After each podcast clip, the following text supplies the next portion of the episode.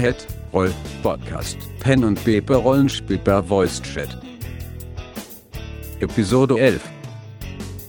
Das Thema heute: Dreadlock.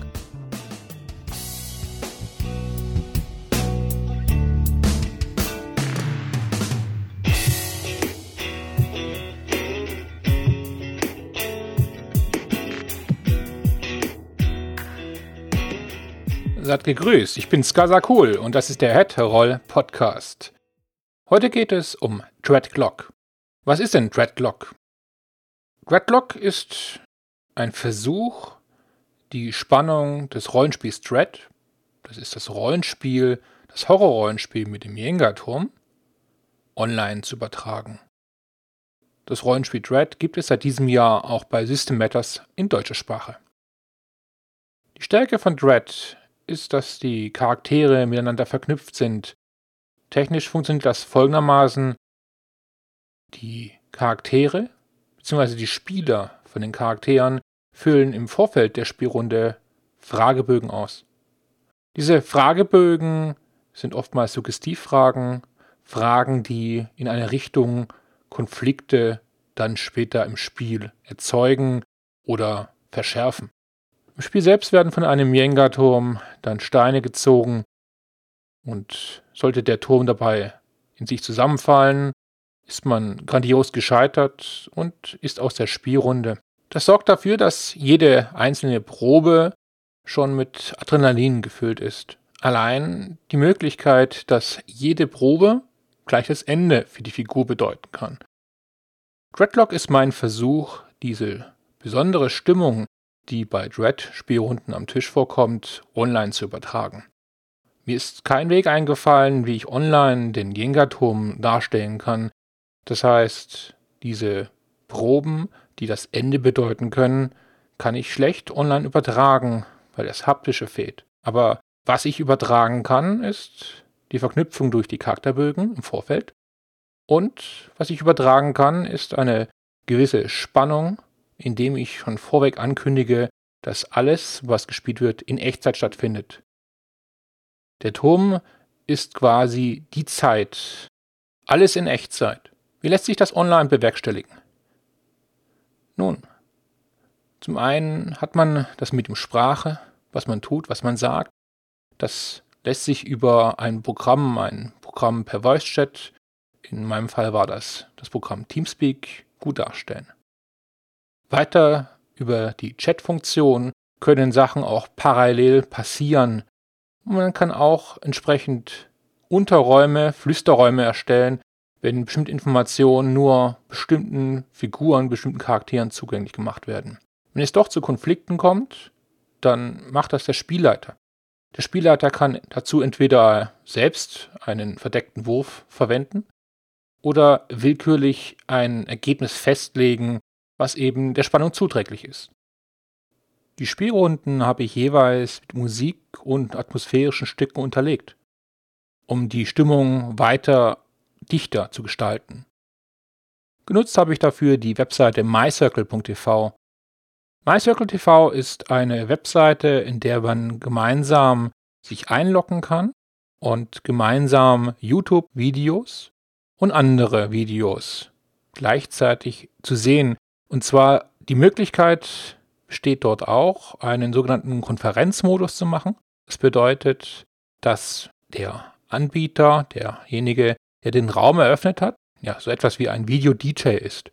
Das heißt, er kann diese Videos zum einen in einer Playlist darstellen und steuern, sodass sie für alle anderen gleichzeitig eben ablaufen.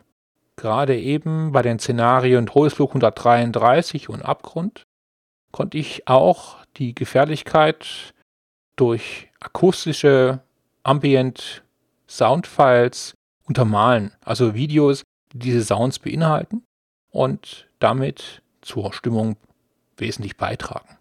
Für Dreadlock habe ich mehrere Szenarien entworfen und auch schon spielen bzw. leiten können. Todesflug hundertdreiunddreißig spielt in unserer fiktiven Gegenwart. Die Spieler sind Passagiere und sind dabei Opfer einer Flugzeugentführung. Und wenn sie nicht handeln, dann werden sie am Ende der Spielsitzung dann in einem Gebäude landen. Durch die verknüpften Charakterkonzepte ist zusätzliches Konfliktpotenzial vorhanden. Das heißt, es ist naheliegend, dass man sich gegenseitig nicht unterstützt, gegen das größere Übel, das heißt die Entführer, vorzugehen. Ein anderes Szenario behandelt den Abgrund. Die Spieler verkörpern hierbei Reisende in einem Überlandsbus. Dieser Bus ist unterwegs und die verschiedenen Konfliktpotenziale der Charaktere eskalieren so weit, dass sie in einem Finale münden, in der eben auch nicht alle überleben können. Es werden Entscheidungen gefällt und die Entscheidungen sind für bestimmte Charaktere dann tödlich. Weiter habe ich das Nordic Larp Limbo auf Dreadlock umgeschrieben. Das ist jetzt weniger ein Terror- oder ein Überlebensszenario. Hierbei geht es darum, dass die Charaktere bereits verstorben sind. Sie finden sich im Limbus ein und können miteinander kommunizieren. Dabei ist es ganz gleich, aus welcher Zeitepoche die Charaktere kommen. Sie können berichten, was sie erlebt haben, und sie können erfahren, wie sie auch zu Tode gekommen sind. Der Clou entsteht hierbei nicht um eine unmittelbare Bedrohung, sondern dass der Gastgeber, der Spieler, der verkörpert den Gastgeber, den Charakteren die Möglichkeit gibt, in eine Nachwelt zu gelangen. Und zwar bietet er den Charakteren Tickets an. Tickets, die in verschiedene Richtungen gehen. Diese Tickets haben eine Regel. Eine Regel, und zwar, dass man sie nicht loswerden kann, wenn man sie einmal angenommen hat. Man kann sie aber gegen ein anderes Ticket tauschen. So gibt es Tickets, die zurück zur Wiedergeburt führen, welche vor die Tore der Hölle oder die Tore des Himmels oder andere Zielorte.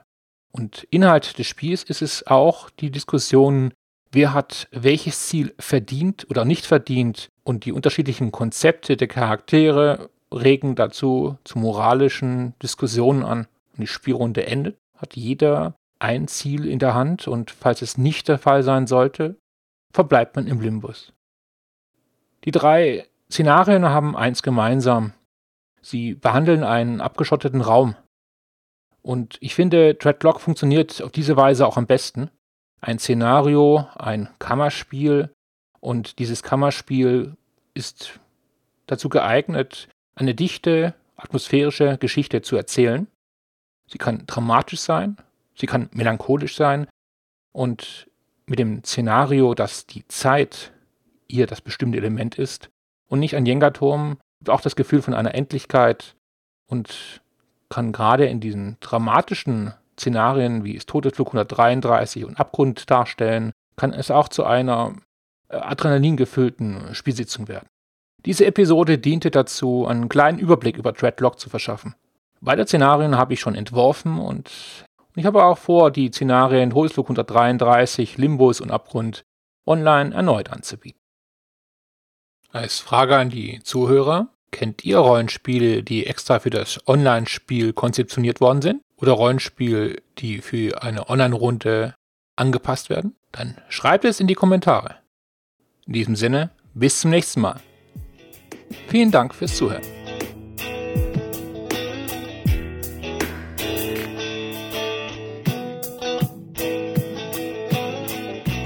Folge dem Podcast auf Twitter unter at roll podcast.